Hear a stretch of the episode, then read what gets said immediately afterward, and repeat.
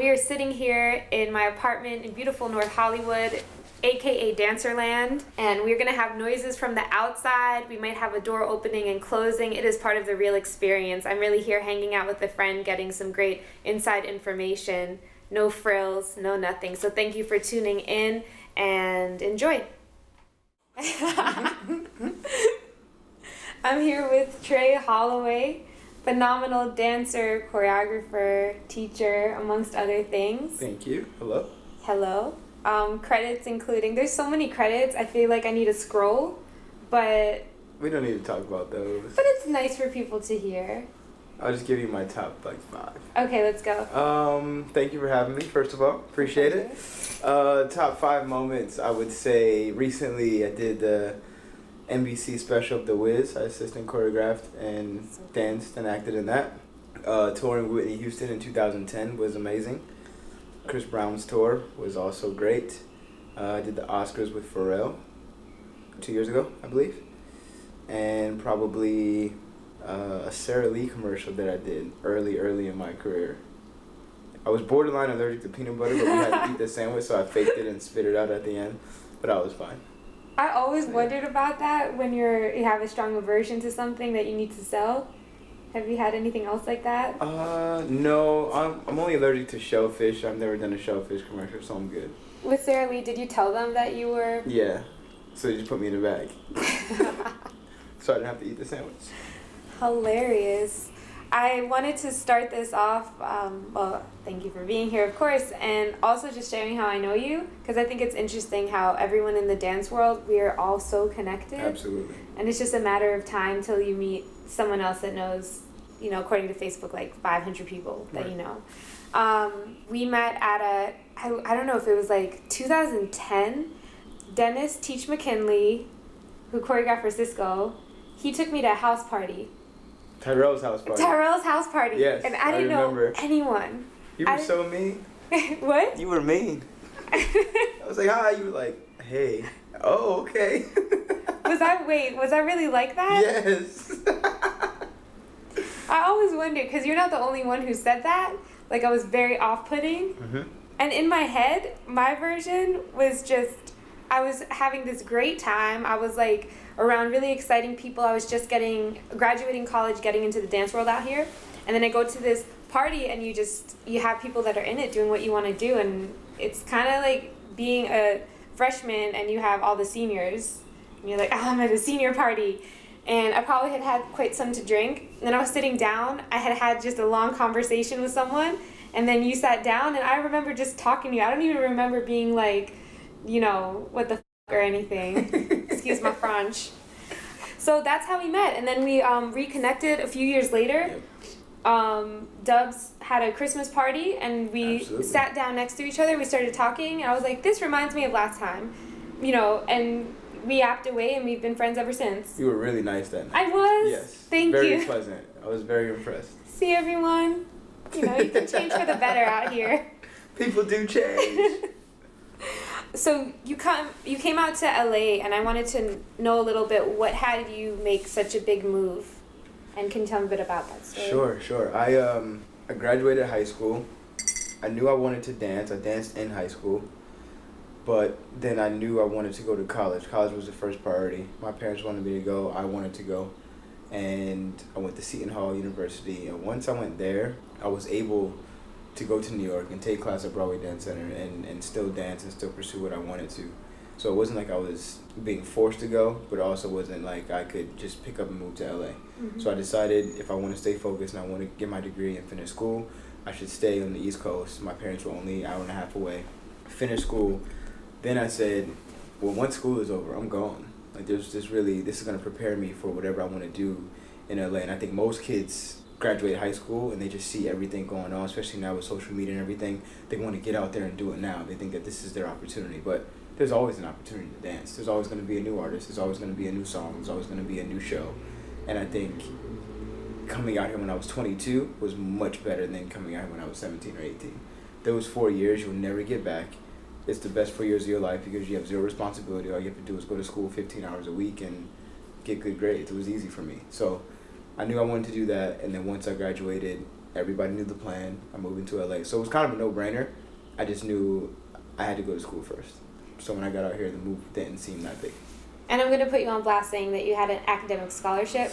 I did. I uh, for all Really the people for all the people going to school, fastweb.com. My mom told me to get on every day, and every day I did not do it, but the one day I did, I found the scholarship. It was a full academic scholarship for Seton Hall, and I went in for an interview, wrote an essay, went in for an interview, got the scholarship, all four years, sixty grand pay, easy. Well, do you feel like college helped you with your career at all? Absolutely. You become smarter. They say you only take away 15% of what you learn in college. I think you take away more because I think it's the life lessons you learn. It's learning how to be an adult. It's learning how to adapt to certain situations, learn how to deal with people. Mm-hmm. So it's more than just the, the academic that or your major that you're studying. Yeah, it prepared me for a lot. Being coming out at 22, 23 instead of 17, 18, those 4 years make a world of a difference, I think. And last thing on that, what about the dancer that says, "But I need these four years. I'm young."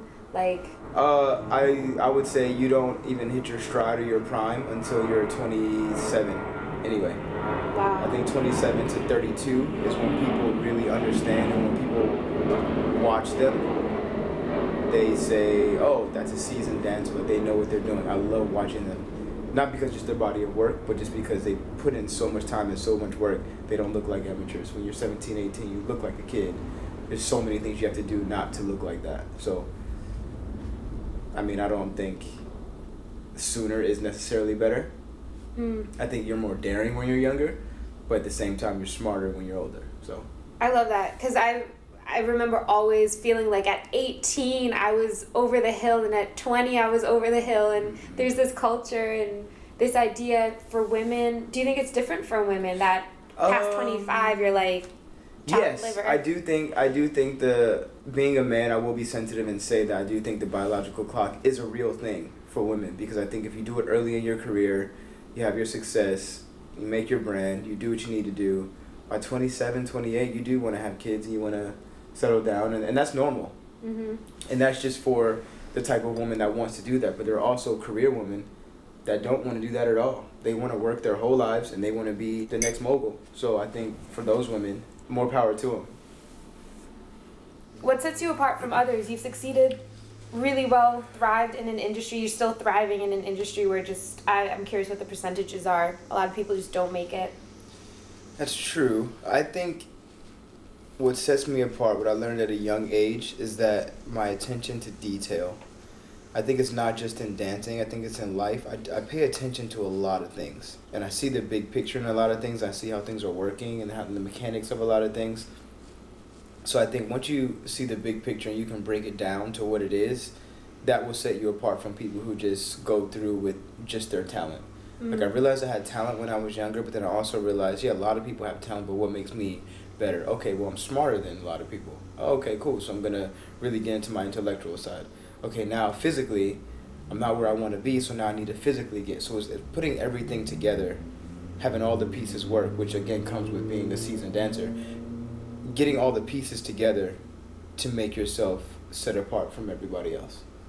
And I think the journey is getting all those pieces together. No one, I, don't, I mean, some people might, and those are prodigies, but most people don't have everything, you know. Mhm. And when you think of a dancer, it's like, oh, they're just a complete dancer. They can do everything. They have the look. They're polished. Their body is great. Their attitude is great. I love being around them. Their family life is great. Like all that stuff plays into how you come into rehearsal, how you talk to a choreographer, how you interact with the crowd. For me, teaching, how I interact with the kids. Like there's a whole background that has gotten me to this point, and all those pieces, I think, set me apart. But I work on these pieces though. Any any weakness that I have, I try to cultivate and, and make better and make it a strength instead of having it still be a weakness. You know, Mm. and I think the more focused you are on trying to get better and trying to make these pieces fit in this big puzzle of your career or whatever it is, I think that's what sets me apart because I really try to do all these things. Did you have um? That's awesome. Did you have a an artist, a job that was your goal? What did you have in mind when you came out here? The first artist I ever danced for was Ashanti. And I remember being in rehearsal and her choreographer said, I just "Oh, got so geeked. Sorry, because I used to always listen to her. so Yeah, go I was- on, I go was on, 19. Ashanti. I was 19. quick story. I was at Broadway Dance Center, the old Broadway Dance Center. 57. Yep. And I was Shout out to BDC. freestyling in the mirror. Shout out to BDC. I was freestyling in the mirror, and this choreographer comes up to me. He was like, "What are you doing, so and so? I want you to come to an audition." I was like, "Okay, cool." Told my mom I'm gonna go to an audition, so and so. It was only one other person there, so I think he wanted me to get the job. So I danced. I got the job, and now I'm dancing for Ashanti. Cool. They're talking about tour and talking about all this. I'm like, I'm in college. Like I can't do all that, and I wasn't trying to leave. So Wow. did a couple gigs then he just forgot about me which is totally fine but in that in rehearsal he said oh there's this new kid chris brown he's amazing whatever it is and i heard his music and i was like i'm gonna dance with that kid one day and was it five six years later i was dancing for chris so it, you could have never really said oh this is gonna happen you could have never really manifested it but just to say it and to be around that energy and then be being patient enough five years, six years later hmm to have it come to fruition is, is cool. So That's amazing. What was it like touring with Chris Brown? uh, that man is awesome. I because he started so young and he was so brilliant so young, I think people have just branded him as just always being around and always being there. Always loved his music and I feel like when he got into trouble, the first thing I said was, Well how many of us has, have done worse at nineteen? You know, a lot of us has done have done a lot worse things. Not that what he did was right at all, but I think we put him under a microscope and made him look like a monster when he was just a 19 year old kid that got caught up Mm. with another with a 21 year old woman that wasn't right for him that that provoked him that that made the situation bad. They were bad for each other you know? Yeah. and i think everyone knows that. It's not a secret you know? So outside of that i think he's a genius in rehearsal. I think he's brilliant. He tries hard. He wants to learn every single day. He's very intellectual. He schooled me on so many different assets of life. I'm like wait what? What? I don't even know. The, the stones of what? That man is smart What's- and he's thirsty for knowledge What's which is awesome. something he taught you? Sorry to cut you off. Um, we were talking about the the four, the four stones, or the or maybe the ten stones. It was something to do with science and the stones. I think they're in Georgia. I specifically remember we are doing the turn up the music video, and he was saying something like, "Yeah, on these stones are like uh laws, and if we just follow these laws, then the government wouldn't need to be or exist because it's just." These laws we would need to follow, and everybody just said, Hmm. "Okay, cool, let's just follow." And he was just going into detail, detail. I went on the internet. I was like, oh, okay, this really does exist. And he knew to the letter what it was. And we just, we've had quite a few intellectual conversations, even about the whole Rihanna thing. Like, we've had, he was calm and, and we were hanging out. And he was intellectual about the whole thing. He was like, I, my mind was in this place, and then I did this, and this what happened. Like, he was just very unapologetic as far as him making the mistake, but apologetic and okay, yes, I know it was wrong, but here's my side. And I respect that. It's kind of like Whitney Houston. She was like, yeah, when I was on tour, she said, yeah, it was sex, drug, and rock and roll. That's what me and Bobby did. We were very talented. We were the kids. We would get on the jet, go to Miami, come back, do a bunch of drugs, hang out. Do I'm like that. That was our life. Wow. And any artist willing to not put themselves in a bad light, or, or willing to put themselves in a bad light in front of people that they trust, I respect that. And that's I, I think that's why I respect Chris so much because he's never afraid to, to tell the truth or or put his life out there like that. I think it's great. Hmm. I wanted to ask, but didn't want to be disrespectful No. um, about Whitney Houston. Yeah, please.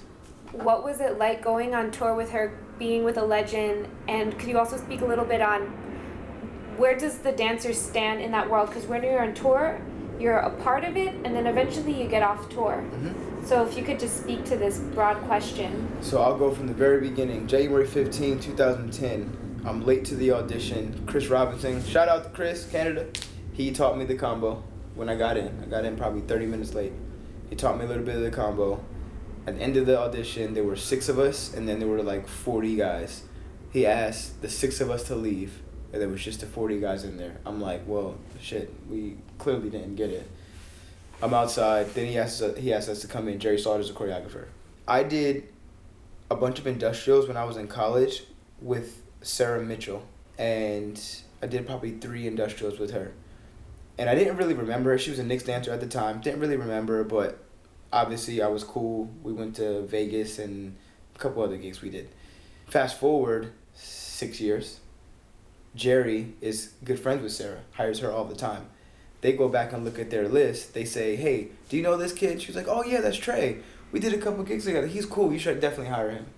Because I was cool six years ago, I got the Whitney Houston job. They were looking for one guy out of like two hundred fifty guys. Oh my god. I was the one guy that they chose. So already I'm like, wait a minute. This is interesting.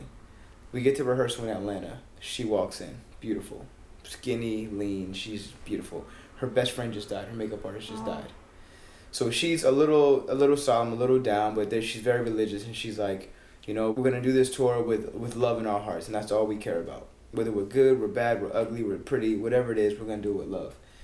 And then she did Your Love Is My Love, and I like started to tear up. I called my mom. I didn't even like talk to her. I just called her and let the phone just, and we just listened to Whitney Houston sing and and her band play, and I was just like, this is crazy. hmm So, went on tour. We knew it was gonna be six months.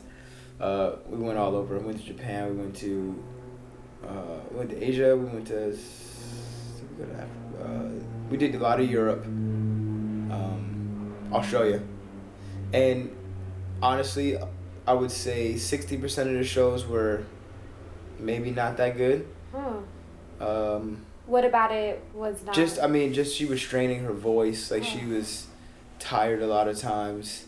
But then there were forty percent of the shows where you were like, "Holy, wow, we are on tour with Whitney Houston."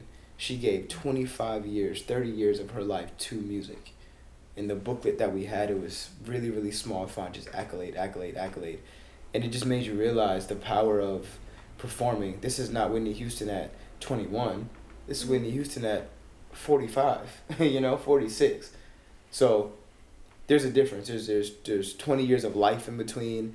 And I think people who had something to say that loved her music when when they were kids and when she was singing I will always love you at, at in her prime.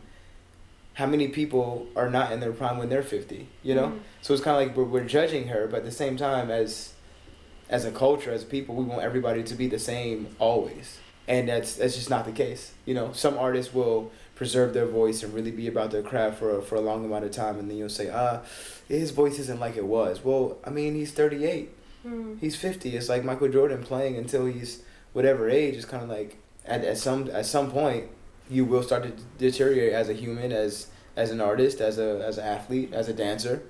You know, you can't be expected to perform at the same level. So I I never judged her in that way. And every every before every show we prayed, and she just had literally I mean no pun intended, but her tour was called Nothing But Love Tour. She had nothing but love for everybody. It was it was awesome. Wow. She sat us down one night and told her about her entire life. We were like, it was crazy, crazy experience I've ever had. She told us about every single thing. No apologies. Loved it. Wow. Thank you for sharing that. Yeah, I Um, loved her. How how does that feel? You're so part of a, a family. It seems like when you're in tour, and then what's it like when it's done? So tour life is interesting because you do you have the rehearsal process of being with whether it be eight dancers, ten dancers. When I did Kylie, there were eighteen of us. And you start to realize who you gel with the most and the people who you might clash with. So you probably stay away from those people. Not that they're they're still a part of your squad. If someone from an outside source or someone outside of your camp said something to them or did something to them, obviously you want to defend them. But you can't be friends with everybody. It's just too Mhm. much energy and too many too many energies bouncing off each other. So you become the family, and then you go on tour and you trust each other on stage and you you trust each other when you go out and you always look out for your brother, you look out for your sister. But and then when it's over, it's kind of like it suddenly stops. You go back to the real world. You need to reintroduce yourself to LA, make sure everybody knows you're back, and you're trying to get more jobs. But then you see people at an audition. It's like, oh, oh, okay, cool. We've been here before because you know these people and you know you've shared the stage with them for five, six, seven months. Mm-hmm. So they become instant family and they're family forever. Like they, you never, you might not keep in touch. It's just like they're your best friends. You might not keep in touch, or you don't need to see them all the time. But you know when you do see them, it's like the love and the, the foundation is always there. Yeah, that's what tour does. It makes a good foundation for the rest of your career. That's beautiful. You have an intense physical routine. or I'm calling it intense. But you definitely have a physical life to you, and I think that plays a huge part. I've noticed that a lot of booking dancers, they have this edge. They're doing a lot um, on in between their dance jobs. Can you tell me a little bit about that? Absolutely. My motto, if I ever become any type of famous or any type of, um, like everyone listens to what I says, uh, I think it would be always be ready. And I think there was a time that I wasn't ready, and I said I would never be here again. Hmm. And it was during the Michael Jackson audition. I remember they were hiring these dancers. I made it to the last thirty guys or so, and they were probably taking about ten to twelve guys. And I just knew I wasn't ready. Body wise, I knew I wasn't ready. Dance wise, maybe, but body wise, I just knew I wasn't ready. And I said, this will never happen to me again. And that was right before. I don't want to mistake, but I think it was before Whitney Houston. It was. It was the summer before Whitney. It was 2009, and Whitney happened 2010. But so my philosophy now is always be ready. And I think dancing, you can dance. I don't dance every day. I love mm-hmm. dancing, but I don't dance every day. If I'm on a job, obviously in rehearsal, you'll dance. But I think going to the gym and being physical and and working on your body, working on your craft is definitely something that you need to do as a dancer to stay competitive. Mm. Because as soon as Jennifer Lopez or Beyonce or anybody says, "All right, guys, take your shirts off," the worst feeling in the world is not being ready. It's awful. Yeah. And you know, and you look around the room and you see the the defeat in people's faces when they're not ready, and then you see the confidence in the guys that gladly take off their shirts, and they have the six pack, and their chest is wide, and their biceps are. It, it, you have to work at it, but once you do, and you get there, you can just maintain, and then everybody knows. Oh no, he has a great body, strong, cool. If you had to give a blueprint mm-hmm. to a dancer who's coming out here and they want to be ready, because I remember for me it was really hard. Like my friends in ballet, they knew exactly what to do morning bar, Pilates, mm-hmm. yoga, what have you. And then for hip hop, I would hear, like, I don't do anything. Or what, what would be a blueprint that you could give to the dancers that are starting out? Definitely, it's kind of like taking acting class. Once you take acting class from a certain instructor, they want you to adopt their style or they want you to adopt their philosophy on acting and how it is.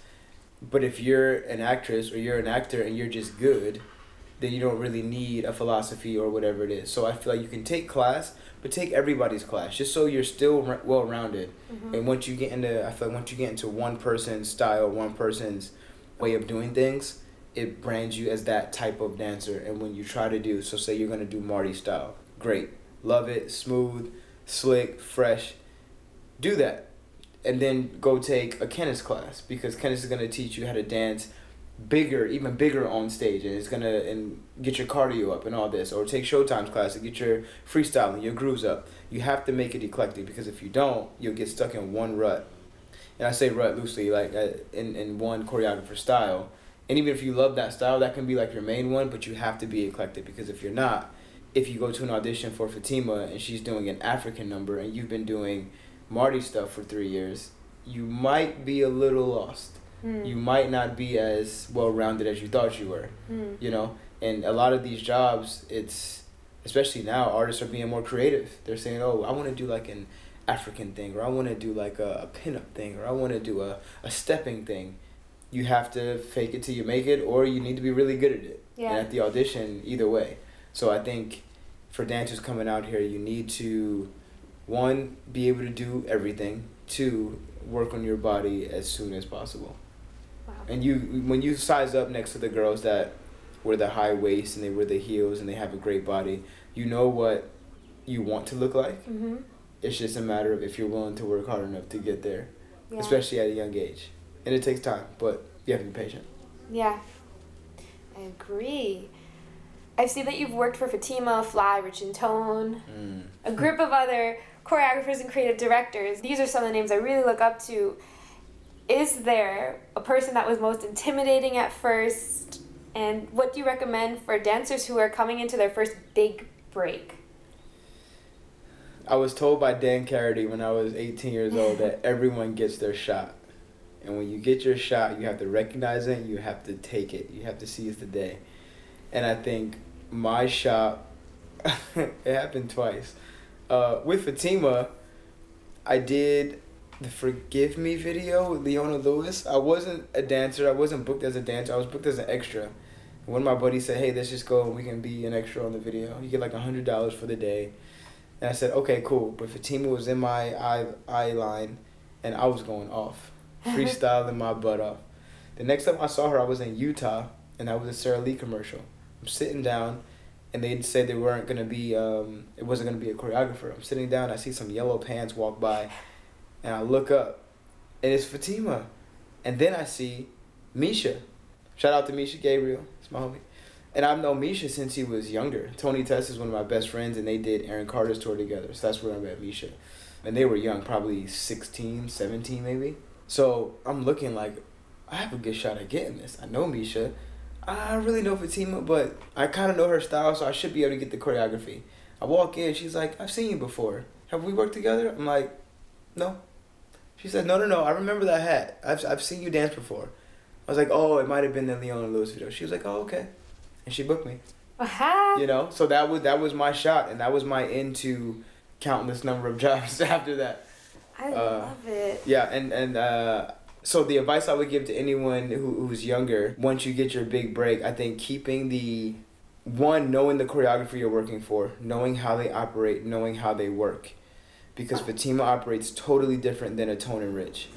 So you need to know how Tone and Rich like things. You need to know how they operate in rehearsal, and you need to learn very quickly. If you've never been in rehearsal with them, sit back, observe. When they say dance, do your job, dance your ass off, and then leave. Yeah. With Fatima, you'll realize the more you talk or the more you, I guess, try to, to stand out, the less she likes you. The first time, I would say, on every job, be the quiet one. And let everybody else say, oh, no, no, no, he's not quiet at all. And let them ask you, so I heard you're quiet. And let them come to you with the questions. Let them come to you and try to bring your personality out. Because I think as soon as you try to grandstand, especially veterans who have been doing it or people who have already worked with these choreographers, it makes it so much worse for you. So I would say play the reserve role in the beginning just so they don't blast you because they will. That's a big thing because I feel like with dancers, sometimes it's a lot of uh, trying to stick out. Absolutely. You feel it. I can feel myself sometimes do it, and even performance-wise, when you have a million people going full out, the person who's more still gets noticed. It's true. But I wouldn't have thought that, so it's amazing. Do you still get stage fright? No. What? No, I I don't get stage fright when I'm performing. I feel like I'm on fire. Well, there you go. Like I feel like my insides are burning through my skin to the outside because I say if you've done this many shows, why would you be scared to do this show? Or if you've done this many, there was one time I got stage fright because I really wasn't. The choreography didn't sit well with me, and the rehearsal did not go well, and I was like, okay, the rehearsal didn't go well, the choreography doesn't sit right, but it was my first time at Madison Square Garden, and I said, if you mess up in front of all these people at Madison Square Garden, you should quit. That's what I told myself. no pressure. Nope. What, I Yeah. mean, that's I would probably freeze and turn into a turtle. That's the Crawl pressure I put on myself. I say you've always wanted to perform at the Garden.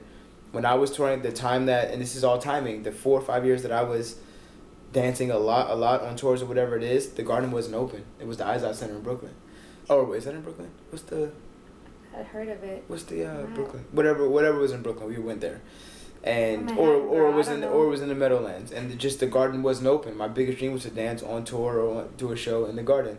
So I said, if you're gonna go your whole career, and the top of your bucket list is to dance at the garden, and you mess up, you should quit. So I got out there and I did my thing, cause there's just nothing. There was nothing else. Did you ever get stage fright? Was there a point? Oh, absolutely. And when did it stop? Was it just through repetition? Uh, it's the rep. Well, it's not that I don't get stage fright. It's this. Okay, it may be a form of stage fright. Maybe it's uh, kind of nervous but really excited because I know what I'm doing. Kind of nervous but not that nervous because I've been here before. I know what to do. Mm-hmm. I know how to feel when I'm on stage. I know when I jump up and I put my feet down. I know how to land. It's just being there over and over again, Mm. but always getting excited because when you have a thousand people watching you, and even more viewers watching, you're like, okay, cool. I've been here before. I know how this feels, and that's why I feel like I feel on fire because I know I just know what to do. But it's not a scared like I don't. I'm not gonna dance timid. Yeah. You know, you just kind of you got to go out there, and that comes from rehearsal.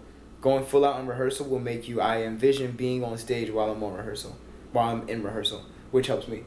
That's a huge thing Yeah. for people to know, especially with these markings that Absolutely. happen. Oh yeah. I've been called out before. I don't Mark understand full it. out. I don't understand it. What's your because big, it's, it's not for the choreographer. Sorry, it's not No, for the fine. choreographer. It's for you. Like they want to see it, and when that camera comes on, you just need to know, or the artist comes in, you have to go one thousand percent. Why wouldn't you? Yeah. This is for you, because if you don't, you don't know how it feels when you get on stage. Yep. Yeah. What's your biggest insecurity as a dancer? Biggest insecurity. Hmm. Spacing. Spacing is my biggest insecurity, for sure. Because if I'm if you've danced for a long time and say you get put in a great spot right behind the artist, whatever it is, you never want to be in a place where you're blocking the artist. Say you get put in the front. Now everyone's behind you. The artist is in front of you. Everyone else is behind you. You're right behind the artist if you're standing in front of a dancer that should be inside and you're a step in front of them, you've messed up the whole picture. I think that should be an insecurity for every dancer, always, Hmm. because no one always 100% has perfect spacing.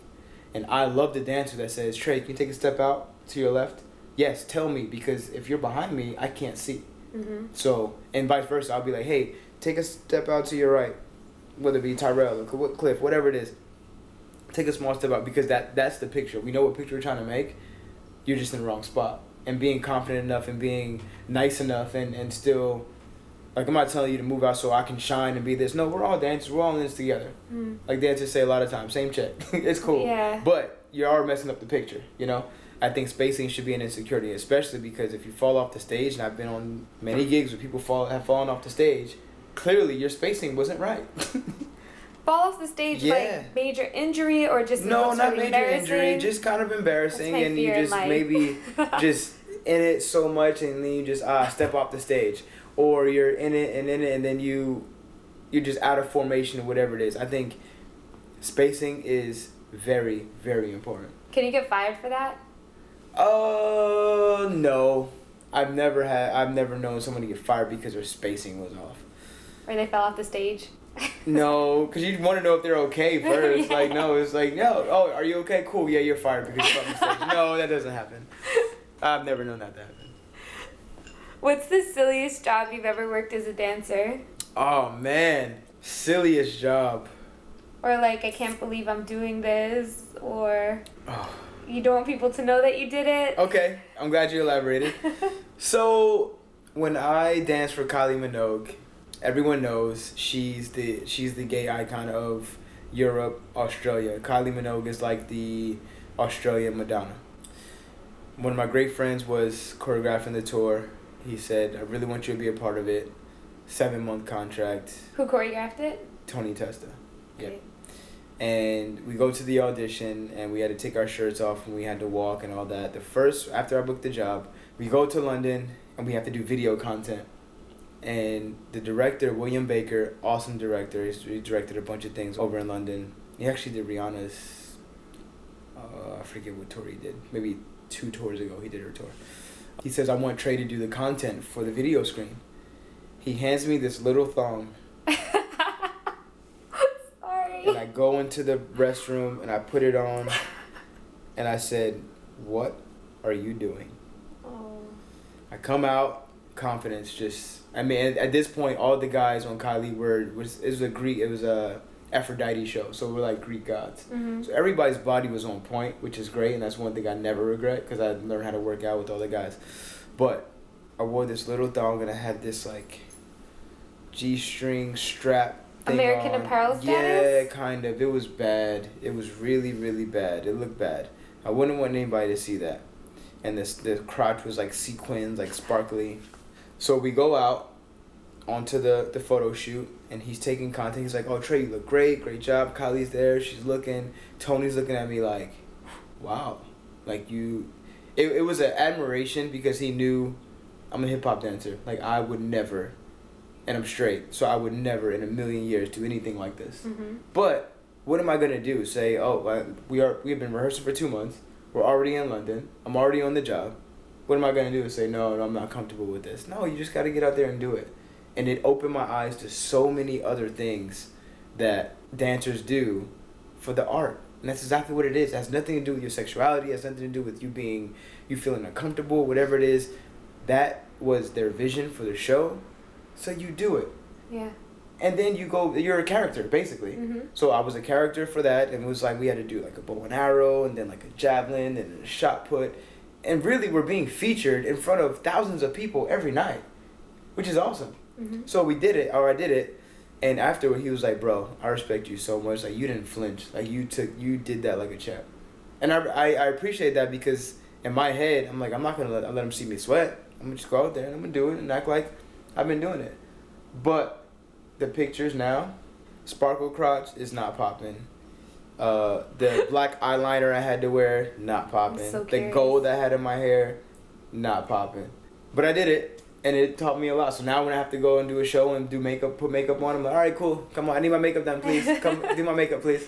And they put eyeliner, everything, whatever it is. We just did one for Gwen Stefani two days ago, and we had full face makeup, body paint, all that. Didn't flinch. Mm. So it, it teaches you a lot when you're put in a position like that. But that's one situation in that moment where I was like, I don't know what you're doing, man. This is crazy. That's interesting because I'm getting on one hand, and it sounds very respectable. It's art. You know, you you humbled yourself. Mhm. You did something very professional, and then at some points, I feel like it draws parallels. What I'm relating to is as women, we complain a lot about being given really skimpy stuff, and Yep. I know I felt cheap before. Yep. Um, do you think that like was it a little? Did you feel a little bit of both, or at the end of the day, it was like just artistic? Honestly, I didn't because uh, the man Kylie was dating at the time, he did it. Oh, and it was Jeremy Hudson, Kassan, and myself. So it was actually a compliment. Out of the ten guys that they had, Mhm. they picked three of us, and then her, and then her significant other at the time.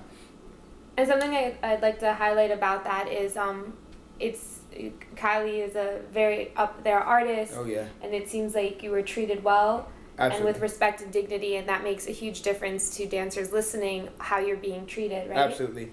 I think if you feel you like you're these things. absolutely if you're if you feel like you're being um, disrespected at any point, pull the plug. This is your brand. This is your this is your body. This is your this is your soul. You shouldn't have anybody um, step on or make you feel cheap at, at at any moment. There are there has been probably two jobs where they said, "Hey, we're gonna do this and you're gonna wear this." I was like, "I'm sorry, I'm not gonna do it. It just wasn't worth it for me." And you walk Mhm. away, and there's nothing wrong with that, you know. And I think if you, I think young dancers say, "Oh well, I think if I if I don't do it, then this." Well, you should know what you're getting into before you get there, hmm and then, if you do it, you need to go full out. You need to do it, Mhm. and then live with the consequences after. But you should never feel disrespected or like someone is is cheapening you as a performer or, or an artist. I like that. Is there a piece of advice that you'd like to give for the upcoming generation of dancers? Yes. Work hard for everything you have. Work hard for everything that you that you get. Because I think everyone, including this new generation, which I love the new generation. I think these kids and the choreographers, I think everybody is killing it. Everybody's smashing because everybody seems like they really want it. I think the problem is when it comes to longevity, you can't really want it and then slack off or you can't really want it and then not work hard in class or not work hard on a job or have an attitude here or there because there are people before you that have also worked hard and perfected this craft that you're disrespecting. So I think for the young generation it's like take the proper steps to learn how to pop. Take the proper steps to learn how to lock. Take the proper steps to learn how to be on stage and really command the stage. Take the proper steps to get your body right. So when someone says, "Oh, how old is so and so?" "Oh, he's only 22." Wow, he seems like he's been doing it for years. You have to take the steps. You have to put in the work. Just like any NBA player, Steph Curry is not good because he's Steph Curry and he's Del Curry's son. He puts in the work to be that good Mhm. you know and that, a lot of the a lot of the guys say it Kevin Durant he's like you know we're gonna put in the work you have to put in the work on the off season and for dancers obviously there's no off season but you have to put in the work to be great because it will show it just takes more time and the instant gratification of of YouTube and everyone saying or Instagram oh I have sixty seven thousand followers I'm popping yeah but have you put in the work you know when you go to sleep if you put in the work and it just takes one person to expose you and say I've worked harder I'm better. Mm-hmm. Yeah, I have 2,000 followers, but where am I and where are you? Mm-hmm. You know, my advice would be make sure if you're putting in the work and you're popping, I'm down. I'm a fan for sure. So put in the work. Yes. Everyone listen to that. Hmm. What's your proudest moment? Proudest moment was I have two performing for Chris in Philadelphia in front of my parents. I've always my parents have always supported me in everything that I've done, and I think making them proud is the ultimate because they live normal lives and they live vicariously through me. It says, "Oh, my son's on this show. He's on this show." My sister is a vice principal of a high school. This is her fourth year. The principal is on its way out. She'll be a principal of a high school in the next two years. Wow. So when they ask my parents, "What do your kids do?" Oh, well, my daughter, she's a vice principal at a school. Oh, that's amazing. What's your son do? Oh, you know, he dances. I'm sorry, what? It's just it's just a whole different lifestyle. Mm-hmm. And then they go into the artists and the tours and the videos and things like that. So that's cool. But I just think my proudest moment is dancing in front of my parents and having them say, "You did it! Like you made it!" You know. And I think The Wiz was one of my proudest moments because I am, I could always sing a bit, I probably could act a bit, but we were made to be singers and actors and dancers. Like we were forced to do it. And I think the fact that I was able to step up and be in a position where I mean, we had lines. My sister didn't know I had lines, and she started crying when she saw me speak. I'm like, that's powerful. That's cool. So to do that and and be inspired and get into more singing classes and acting classes, it's like a new journey starting because it's not just dance anymore. Mm-hmm. And when you realize that you're more talented than you're giving yourself credit for, that's powerful. Wow. I feel like I'm in that pride with you. I'm like, yeah. Can you speak at all about what it feels like to be, I call it sex symbolized when you're a male dancer? This is my perspective. Mm-hmm. And tell me if anything like offends you or anything, but when you're a male dancer, especially, already as a dancer, you're sexualized, you're looked at a certain way. Um, with men, it's there's even fewer of you, and it's very powerful because I think you have insight into something that women love. Mm-hmm. Yeah, can you speak on that at all? Sure. Every man, when you get on stage, wants to put on a show. You want to put on a show for the women that like what they see. And if they like what they see, they'll scream, and then that makes us excited. Mm-hmm. Or, in Kylie's case, the men that look at us and say, oh my goodness, his body is beautiful. That excites me too. Mm-hmm. Honestly, I don't think it's a man and woman thing. I think when you're performing, it's an energy thing. Mm-hmm. And no matter whether it's coming from a man or a woman, it's still the energy and that's what we thrive off of. As Mm. male dancers when you know your body is right and you're smashing you're killing it it's the energy it's putting on a show. And once you put past your personal feelings and you can just be in the moment it, it feels it feels amazing. I think that's what the ultimate performer can do. They can put on the show and make you believe that they are available. They can make you believe that you need to want them. They can make you believe that if you're watching this show you need to be watching me. Every time if i'm on stage right you need to see me. Oh I see you. I was on stage left last time. You saw me on stage left. Okay, cool. it's like a game that we that we play, but it's so commanding that that's what people want to see. They want to be taken on a journey in a show. And how does it feel when you're off stage and in your life? Do you know what I mean? No. So I Sorry. sometimes no no no it's fine. Sometimes I feel um, for me as a dancer like it's part of my identity, Mm-hmm. and I love that feeling on stage when you get to be a fantasy or you get to tantalize people and it's safe and it's empowering and it's a side of my personality for sure. But sometimes in life I want to be looked at differently or you know sometimes people don't get it's just a performance or on stage I'm there for everyone in life I'm not. I don't know if it's something that women are more sensitive to. Hmm. So I just wanted to know is there a male perspective on that? Absolutely. I, think it be it can be explained very simply. A lot of people say dance is not who I am, it's what I do. Or dance is not what I do, it's who I am. Hmm. There are some people, some people on this side of the fence, some people on the other side of the fence. I tend to think when I went to college, I loved dancing. I, I wanted to do it. And then there was a point where I was like, no, I need to figure out some other skills. Just in case dancing doesn't work out, I need to have other skills where I can do a bunch of other things. So I'm not exactly the dancer to say dance is who I am. But at the same time, it's a gray area because dance is not just what I do. I, I love it, and I when I wake up, I'm excited that I'm able to dance. You know, Mhm. I'm excited that I'm able to be on stage. I'm excited that I'm able to give my gifts to younger children. So it, it's a very gray area, but I think for a man, being physical and, and going to the gym or, or loving sports, like when I'm watching basketball, when I'm watching the playoffs, when I'm watching football, I am not a dancer. If you come to me with a dance question, I would say after the third down. and I just know that I, I'm such a sports fanatic that I'm not a dancer when I'm at Big Wings eating wings, drinking beer with my buddies and watching sports. Yeah. I'm not a dancer. I don't care. Even if the song comes on, yeah, we might get hyped up, but I'm not gonna to get out and do a routine for you. I'm watching football. You know, so I can definitely separate the two. Yeah. And I think a lot of people who can't separate the two, you can tell like, oh yeah, he's a dancer, which is nothing wrong with that. That's just not me though. But it's, it seems like you have like your times, you have your compartments or Absolutely. the time and a place. Absolutely. And I feel like I don't. If I hear music, like sometimes I might step, but a lot of times, a lot of days, most true true dancers Mhm. will dance every day. They feel like dancing every day. Mm. There are days where you couldn't pay me to dance. Mm. I don't want to. I don't feel like it. You know, my body hurts, or I'm tired, or I'm sick, or I just want to chill, or I just want to drink. You know, it's it's. I can definitely turn it on and off, and when it's time to dance, I know the level that I need to get to, and I think when that stops, then it's probably time to do something else. But it hasn't stopped yet, so I'm here. Ooh. What changes have you seen the industry go through from when you started to now? Social media, man. So I think it's cool. I think it's gonna go out soon. Honestly, just like everything else. Will it be replaced by something else? Absolutely. What will it be replaced by? I wish I knew, because if I knew, I would be making billions.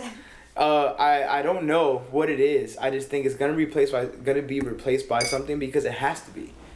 Like social media can't last forever. Just like AOL, the. To everyone get who the didn't- running- That everyone had AOL back in. Oh, like the younger. Oh well, let me school y'all. So to get online, it was this little man, and he started out running, and then he had like a gust of wind behind him, Yeah. and then you got connected, and Oh the sound God. was. That's what it sounded like. And it took forever. Now we don't even know what that is. It, no one, no one understands what that is. That's how long it took to get on. Dial up internet. Exactly. So So if we gonna be get from different. dialect, dial-up internet to Snapchat me that bleep, we're obviously moving in a direction where, you It's know, it, yeah, it, it has to change. So. I think social media is going to be so accessible and everybody's going to saturate the market where someone's going to figure out, okay, it's not just social media, it's social media with this or social media with that. And I think that is going to change and then it's going to be, okay, well, it's not social media. Now we get to do this or now we get to do that. Mhm. It, it just has to change. But I think that's the main thing that, that has changed the, the whole game. Social media is awesome, man. You can broadcast yourself if that's if you are that person that wants to broadcast themselves and you live your life that way you you can be a star for sure And what does that do for the old, the respectfully old school? You know, you go in, you get a call from your agent, or you crash an audition, and there are X amount of people. Are there way more people now? Are auditions like how does? um usually people are respectful about that i mean you get the call from your agent and they say don't share this with anybody else but at the same time many people have gotten many jobs by getting in where they fit in. And if you crash an audition then you book it. It's like oh well if i didn't crash then i wouldn't have booked it. This is true but there are a certain way of doing things. And i think if you are a chronic crasher i call them and you just know people that just always show up and they know if they're five two and there's a five seven call clearly you shouldn't have been at the audition. But if you go all right cool. But you just need to know people do recognize that. Choreographers aren't dumb. They see you and they're like mm, you weren't on my submission sheet but all right i'm not going to kick you out and embarrass you in front of everybody Mm-hmm. you know but Has social media changed that? Because now so many people are getting you know famous off YouTube and Right. cast that way. Yeah, I still think people always have an audition because YouTube slash Instagram, Snapchat, like when you honestly, I think if you're busy enough, you don't have enough time to see all these people. If it's like a big hoopla about one person, okay, great, you might take time to see it and then you have your own opinion. If you need them, you'll call them. If you don't, you still have your audition. And I think usually people have their audition anyway Mm-hmm. because they need to physically see this person come in. And I think if you already have a high uh, profile and then you come in, you're gonna act differently unless if you're gonna act more different than if you come and you're just with the masses. Say we have an audition for twenty people or twenty girls, and you happen to be the most popular girl on Instagram. Mm-hmm. You're gonna act different with twenty girls than if it was just you and Fatima and Pharrell. Mm-hmm. You know, you're gonna act like a star when it's just one on one, but with twenty girls, that might have a better body, a better skin tone, better eyes, prettier hair. Now you're kind of like, oh well, like I'm bad, but maybe I'm not that bad. Mm-hmm. You know. Mm-hmm. So I think the audition process will still always be. Cool. What's something you wish you'd been told upon entering the industry? That social media was gonna be thing. we all wish you. well, I'm I, honestly, actually, I take that back because I'm not a. I mean, everybody knows I'm not a huge social media person. It's just because I don't like people necessarily knowing where I always am. I'm not sneaky and I'm not trying to get around certain things. I just like my privacy. Mm-hmm. And I, I like to stick and move and I like to be here, be there. Okay, now I'm here and everybody knows. Anyone who knows me, they're like, oh, well, Tre's never in LA. That's not true. You just don't know I'm in LA. Ooh. Which is what it is. Like the people that I want to know that I'm here, hey, I'm in town for four days. Let's hang out. Boom. We do that. Mm-hmm. And and a lot of times I just don't broadcast hey, I'm here, whatever it is. Like I just spent two two nights in a row with some of the people that I, I care very deeply about, and I haven't been available for for four months because I've been teaching with the convention. But the past two nights we've been kicking it, and it's been the best thing for me. Mm-hmm. You know, so they know I'm here, mm-hmm. and everybody else. I mean, if you don't see me, then I guess you don't know. Mm-hmm. But what's your original question? Um, what's something you wish you'd been told upon? In the industry? Oh yes, something I wish I'd been told. Sorry. I got think si- I, I got sidetracked. Yeah. Uh, I wish oh about social media. Yes, I wish oh, I'd yes. been told that, and I wish I would have been told, probably to work harder in the gym, Ooh. faster, sooner, so that when you come out and you're eighteen, by the time you're twenty, your body is great, and then you have eight years, twenty. By the time you're 28, 29, even thirty, of just getting in better shape. Hmm. Because I think it took me a little bit too long not that I would have done more jobs or less jobs, whatever it is. I just feel like for my personal self, I just feel like I it took me a little longer than I wanted to. And that's interesting because I've observed so many dancers out here. I don't know what we can call it, but it's just this aha moment, and then they get snatched. Mm-hmm. And it does, you know, they just start taking it seriously. I've noticed it with so many, like absolutely. It doesn't take long, especially because we we're already smart people and resourceful mm-hmm. people. So whether it be a 10 day master cleanse, not the healthiest, but you will get snatched. Whether it be a seven day juice cleanse, more healthy, but also a lot of sugar. Uh, whether it be Hydroxycut, whatever it is you do. I mean, I'm sure people do a lot of things to get to get yeah. snatched, but whatever it is, it's the discipline to to keep that to stay there that makes you that sets you apart from everybody else. So if you have that discipline, you just want a, a quick fix for a photo shoot or whatever it is, then yeah, by all means, there are plenty of things to help you do that. Have you seen people do unhealthy things? Yeah, and I think the be- the better friend you are, you just say, "Hey, I understand how you want to be. I just want to tell you you don't look exactly healthy, and I know you, and I don't judge you. I just don't want you to be sick, and I don't want people to talk about you like you are sick."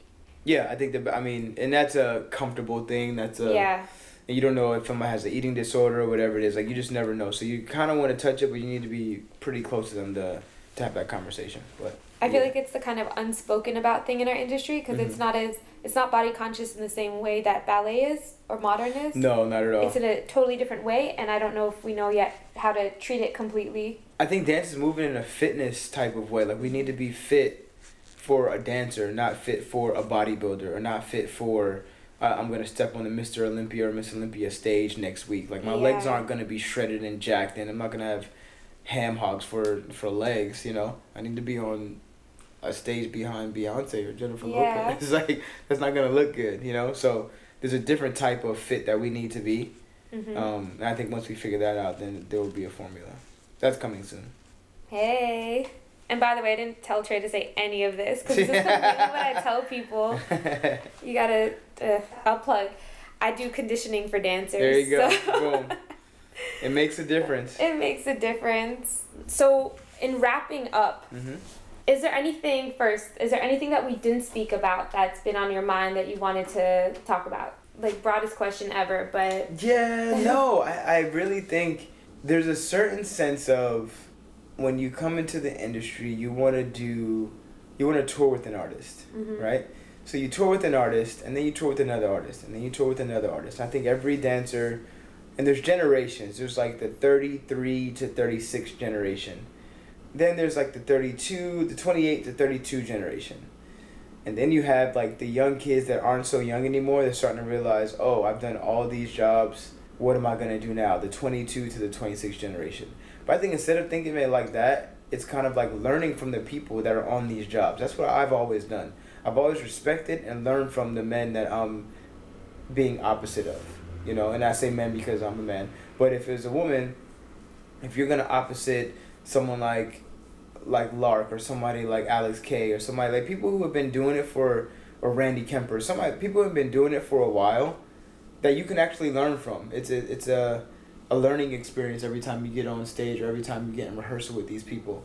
So instead of taking it like, oh, I need to outdo them, think of it like, what can they teach me? Because you're gonna be in the game longer than they are, in theory. You know, mm-hmm. like I'm 31, so I feel like I don't know if I have a lot of years left. I don't know how much longer I'm gonna want to do it, how much longer I can do it. I don't know, but I, I don't consider myself older. I consider myself very accomplished and very wise in the sense of I know what happens when you go to Dancing with the Stars, and you need you have to do the tech, and you have to do this, and you have to get makeup, and you got to get clothes on, and you got to sign the contract. And I've been there before. So if you're a new dancer, I just want to. I feel like I'm more helpful than other dancers because I don't look at them as threats. Mm-hmm. Because when it comes to dancing one on one, I think I can dance with the best of them. But a lot of times it's not about me. Mm-hmm. You know, I think dancers who understand that they say, "Oh well, who's oh who's this young kid? Oh yeah, bring him in. Yeah, yeah. Oh yeah, he's dope. He's great. Let's let's do it." And when we get on stage, it's just my energy and your energy, and then we're doing it. But I never feel like I'm dancing next to someone or or or opposite someone that's better than me or more accomplished or anything like that. Like you have to rise to the challenge, and a lot of times you need to do what you're told and do what the choreographer wants you to do. And it's just not always a competition. I think it is competitive to get the job. Once you have the job, that's the time to learn everything. Mm-hmm. And for me personally, when I was younger, I took a lot of class at this point in my life, I don't take a lot of class, but when I work, that's my class. Mm-hmm. So if I'm on in, in, in, a rehearsal with Twix, or if I'm in a rehearsal with with uh, AV, I'm like, hey, teach me a b boy move, or mm-hmm. show me show me this.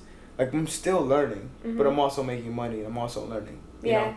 So I think that's the biggest thing. It's not always the competition when you get the job. Then it's time to learn and, and soak up as much as you possibly can because the next job people will see oh man he's matured a lot in a year that's what you want you mm-hmm. want the mm-hmm. longevity of, of this dance game and i think once you do that you'll you'll have jobs people will be invested in your survival as a dancer. Mm-hmm. that's the ultimate goal for me. What's something or things that you want to be remembered for? Like if you go and you go into accounting. And there's a legend that was trade. Yeah. That's interesting. When it comes to being legendary it's just kind of like yeah, some people find a certain lane, and I've actually been struggling with this because I feel like I have a lot to say, and I've done it a lot. It's just I haven't been here. So all the carnivals or teaching at Debbie's, like there's such a culture in carnival, and people who have done every single carnival. And there's such a culture in Debbie's, uh, even dancers who work a lot and still can find time to, to do a carnival. I'm like, I think that I, I admire that.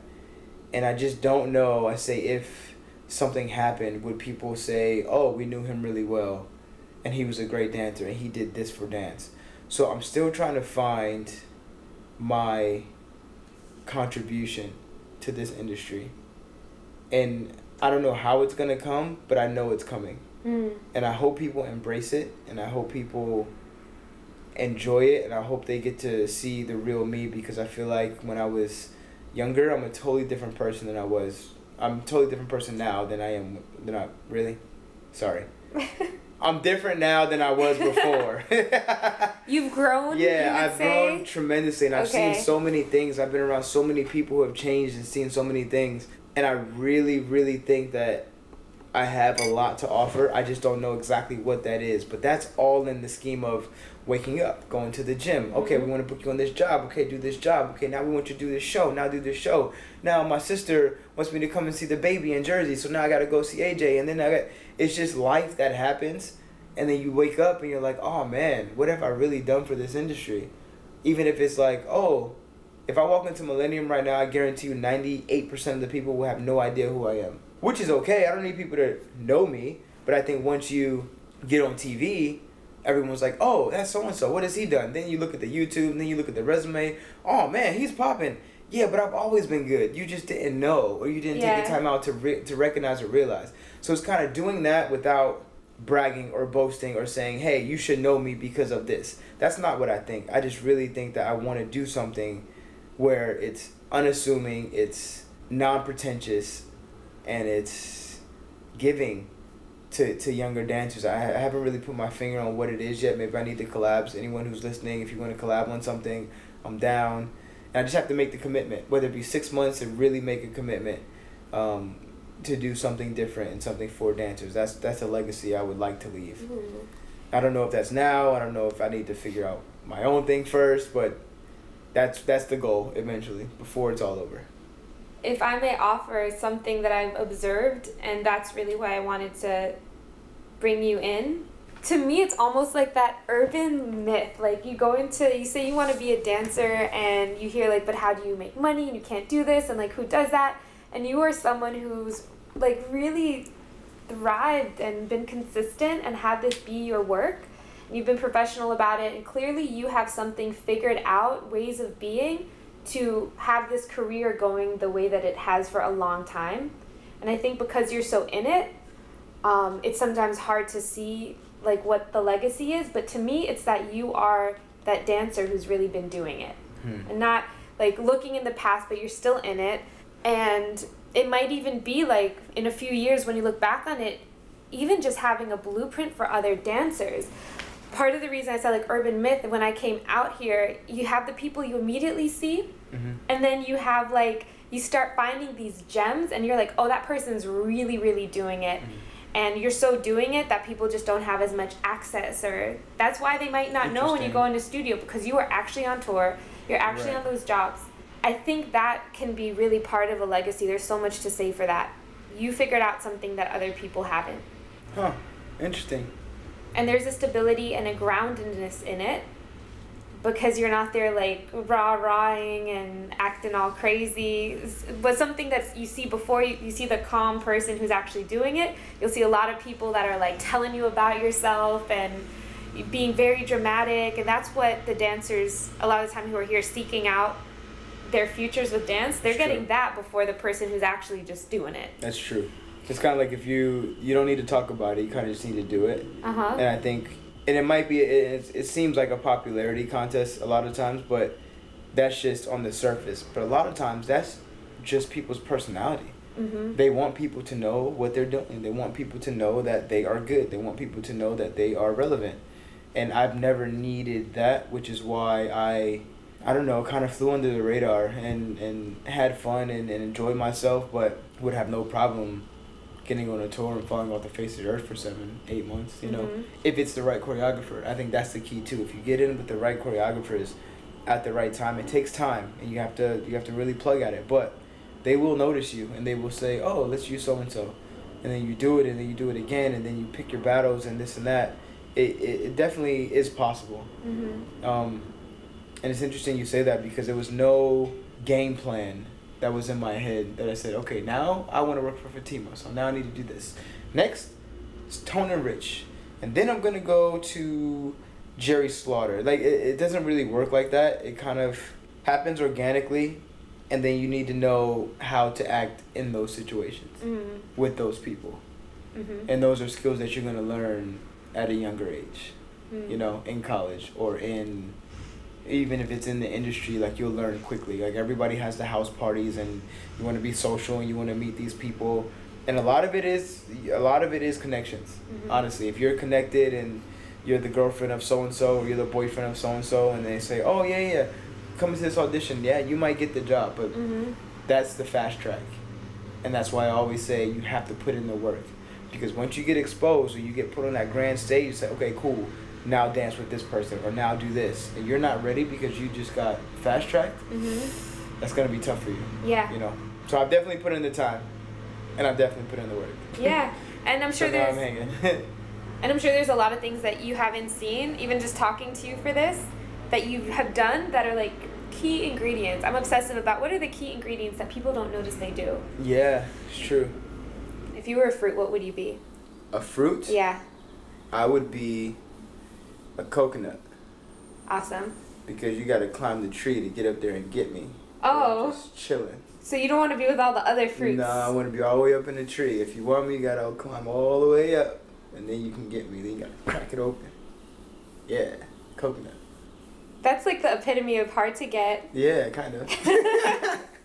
It'd be a regular banana or like an apple. Little kids can go up and get an apple. Wow. You gotta work for the coconut. That's deep. That's deep. I've never heard that before. I love it. Is there anything that you'd like to promote? What are you up to? Something that I really want to touch on that we didn't get into this time so much is how much you've been teaching. Oh, you've been man. touring with conventions. Yes, yes, yes, I mean, yes. Use it. What are you up to? It's What- my favorite thing to do. I love Aw. teaching kids. I love the babies. How teach- old? Oh man, they go from six to eighteen. The minis are six to nine. The juniors are ten to twelve. The teens are 13, 15. The seniors are sixteen and up. And I get, I get them probably twice a weekend. And the babies are my favorite, man. They'll do whatever you tell them to do. Like we tell jokes. It's awesome. I mean, if you can't humble yourself to be a big kid in a room full of a hundred six or seven year olds, you're not living. Like it's so much fun. I love it. So this is the first season I've done more. I teach on West Coast Dance Explosion. West Coast, woo. Uh, is the first season that I've done more than five cities. Mhm. Um, I did twelve this year actually, and just that grind of January to April. Everyone, I feel like I woke up after the Wiz in December, started in January, and then I just woke up two days ago, and now we have our last city this weekend. Wow. So it's kind of like it's it's a grind. It's every weekend, but at the same time, you're with a different group of kids that give you a different di- uh, different energy. So I have to give a different energy, and then they do something cool. So I'm like, oh, I'm gonna do this, but they say something I'm like, oh, I'm gonna say this. So it's just so much energy being bounced around. But kids are our future, and I feel like if you can't be happy for a child that wants to dance, that has it in them, and want to inspire them and make them better, then I feel like as an adult, we're we're making this this country worse. You know. So if that's my contribution, I take it back. If that's my contribution Yeah. is to make kids better and confident and have the best hip hop class, even if they're not hip hop dancers, then I've done my job. How? Uh, real quick. How did you get into teaching? I didn't have any money when I was younger, and I realized that I could explain things. I, I even in school, in grade school, I needed the teacher to explain it to me. I said, yes, I know you want me to figure out how to do it, but I'm not good at that. I need, if you explain it to me, I will get it right every time. So when people don't explain something to me, I'm like, well, I, I, yeah, I figured it out, but that's no attribute. That's no, like compliment to you. You didn't teach me. Mhm. So I've always been very meticulous in how I teach people and how I get them to understand certain things. I feel like once a person has a formula, they'll be able to get it. But you have to give them that formula so they at least have a chance to understand how to get something. So once I did that, then I realized, okay, so I can teach. And then I'm funny and then I make jokes and then I, you know, we have a good class. For these, I can tell. For these uh, larger conventions and rooms, how did you get prepped? Because it's just a little bit of a different format, right? When you have a lot of people, how do you get prepped for those first, you know, big master classes and workshops and, you know, when you're teaching in a hotel versus a dance studio? For anyone who, what I mean by hotel is you have like the grand ballroom Right. and you have a convention. How do you get prepared for those that first time that you're teaching there? Oh man, how do you get prepared? I think just doing it and not knowing that you're actually prepared is the key. You kind of just have to jump in and then you have to fail and see what works and what doesn't work. Ooh. Because I really don't think somebody say, okay, so here's what you do. You do this and you do that, but they might not j- they might not jive with your personality or they might not they might not feel you. So I usually ask how many people have seen me before, taken my class before. In some cities, crickets. And I'm like, well, you guys are in for a treat. Let me tell you Oh. why. And I say, I'm gonna give 100% to this class. In one hour, I will be sweating. I will be almost dying because I want you to have as much fun as I'm having up here. In return, when you at the end of class, just out of etiquette, all the kids come up and they say thank you and they want to take pictures. I'm like, in return, I don't want to take a picture with you if you didn't give me 100%. Why would I? That doesn't make sense. Like we're, we're all human. If you're not going to give me 100%, why would I give you 100%? So don't wait until the 55th minute to say, "He's cool. I'm about to do it." No, I've seen you the whole class. I don't I don't I don't need that because I've done my job. I've done exactly I've given you your money's worth. And I say this in front of the kids. I've given you your money's worth. I've given 100%. I'm killing myself up here. If you don't have the courtesy or the, if you're tired, whatever it is, if you don't want to give it to me, I understand. But you can't expect me to be so gung ho about taking a picture and after the class. So Are we on the same page? You gonna give me 100%? Cool, let's rock. People must really like their pictures. They do love it. Like- That's the social media aspect of it. They want to get a Oh. picture with somebody that is in my position. I understand the position I'm in, so I take advantage of that. I'm like, Mhm. okay, cool. If you want to take a picture, I need to see you work. Uh huh. And they're like, okay, cool. And then usually the first 20 minutes, they're working their ass off, and then we start dancing, and everybody's going for it. Oh my god, I want to go to one of your classes. It's fun. I might be I might be slightly over than the 15 to 17 group. That's fine. No, that's fine. Okay. I'll just hide hide in behind a curtain. No, you. oh, that's beautiful. I can tell how much you love doing that. I do. It's if I could do that for the rest of my life and make a lot of money, I would. um, I think that's possible. Very Hopefully. possible. We'll. Hello. And how do how do people find you? How do people take classes with you? The problem is I don't teach in LA a lot just because I feel like it's such a commitment and it's a culture to teach at Debbie's or the Edge or even Millennium. Like you need to be there every week because people will start following you and they like your class Yeah. and you don't want to disappoint the people if they want to say, oh, we want Tre's class and I'm not there for three weeks. I wouldn't expect them to keep me on, you know. Mhm. So um, most classes are, I would say, what I tell people everywhere else. If I'm ever in LA or if I'm ever in a surrounding city, I usually put on Instagram and say, hey, I'm teaching at this studio. What's your Instagram? Tre Holloway underscore Okay. T R E Thank you. H O L L O W A Y underscore. And we'll write that in the little blurb. Yeah. So, I've been posting a lot more lately. so like one post for every month. No, no, no. Maybe uh maybe two posts a week. Yeah. Okay. A All right. something. Progress. Probably not a lot compared to most of you avid posters, but I- yeah, I'm busy. I so checked it's cool. I checked your Instagram. I was so like happy for you and salty at the same time because I was like, I have like a thousand pictures and fifteen hundred followers, and your picture to follower ratio was beautiful. Thanks. And I was like, you know, maybe I'll just make mine. I'll do a second Tre Holloway, and you know, like a and fake account. get well. The funny kidding. thing is, I have Oh, like three fake accounts. Oh no, that's So how I'm you sure- know you yeah, have a. exactly. So you know that that was bad, but now it's easy to follow me. Tre Holloway underscore, and it's it's easy. Perfect. Wow, thank you so much for coming here today. Thank you for having me. I appreciate it. It's fun. This was so much fun for me. Um, I, I, I love and I appreciate that I get to be around so much talent and that I get to be geeked about my friends and also really get to acknowledge what you're doing because out here so many people are up to so much it's you know you got casual you Mhm. we're just connecting as humans over what we connect with but then when you actually look at like well what, what's my friend been doing oh my god i'm like Right. should i be getting an autograph holy moly so thanks for coming. You've been so humble, so open, so informative, and I really hope that we get to do this again. And I'm really excited to see what you're doing this next year. And Absolutely. Me too. I'm excited. I Yeah. call my agent so we can make a plan.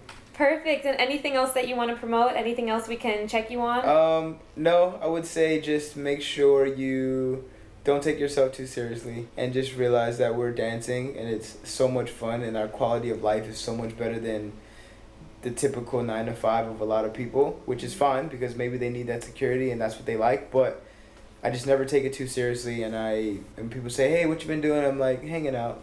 You know, I, I being humble is, is one of my favorite things to be just because when people when it's time for people to know, they will know. Mm. But just don't take it too seriously. I mean, people, people are dying. People are curing cancer. Like people doing way more better work than what we're doing. mm-hmm. So you have to enjoy it. You know, and that's how I live my life. So Awesome. Bye. Bye.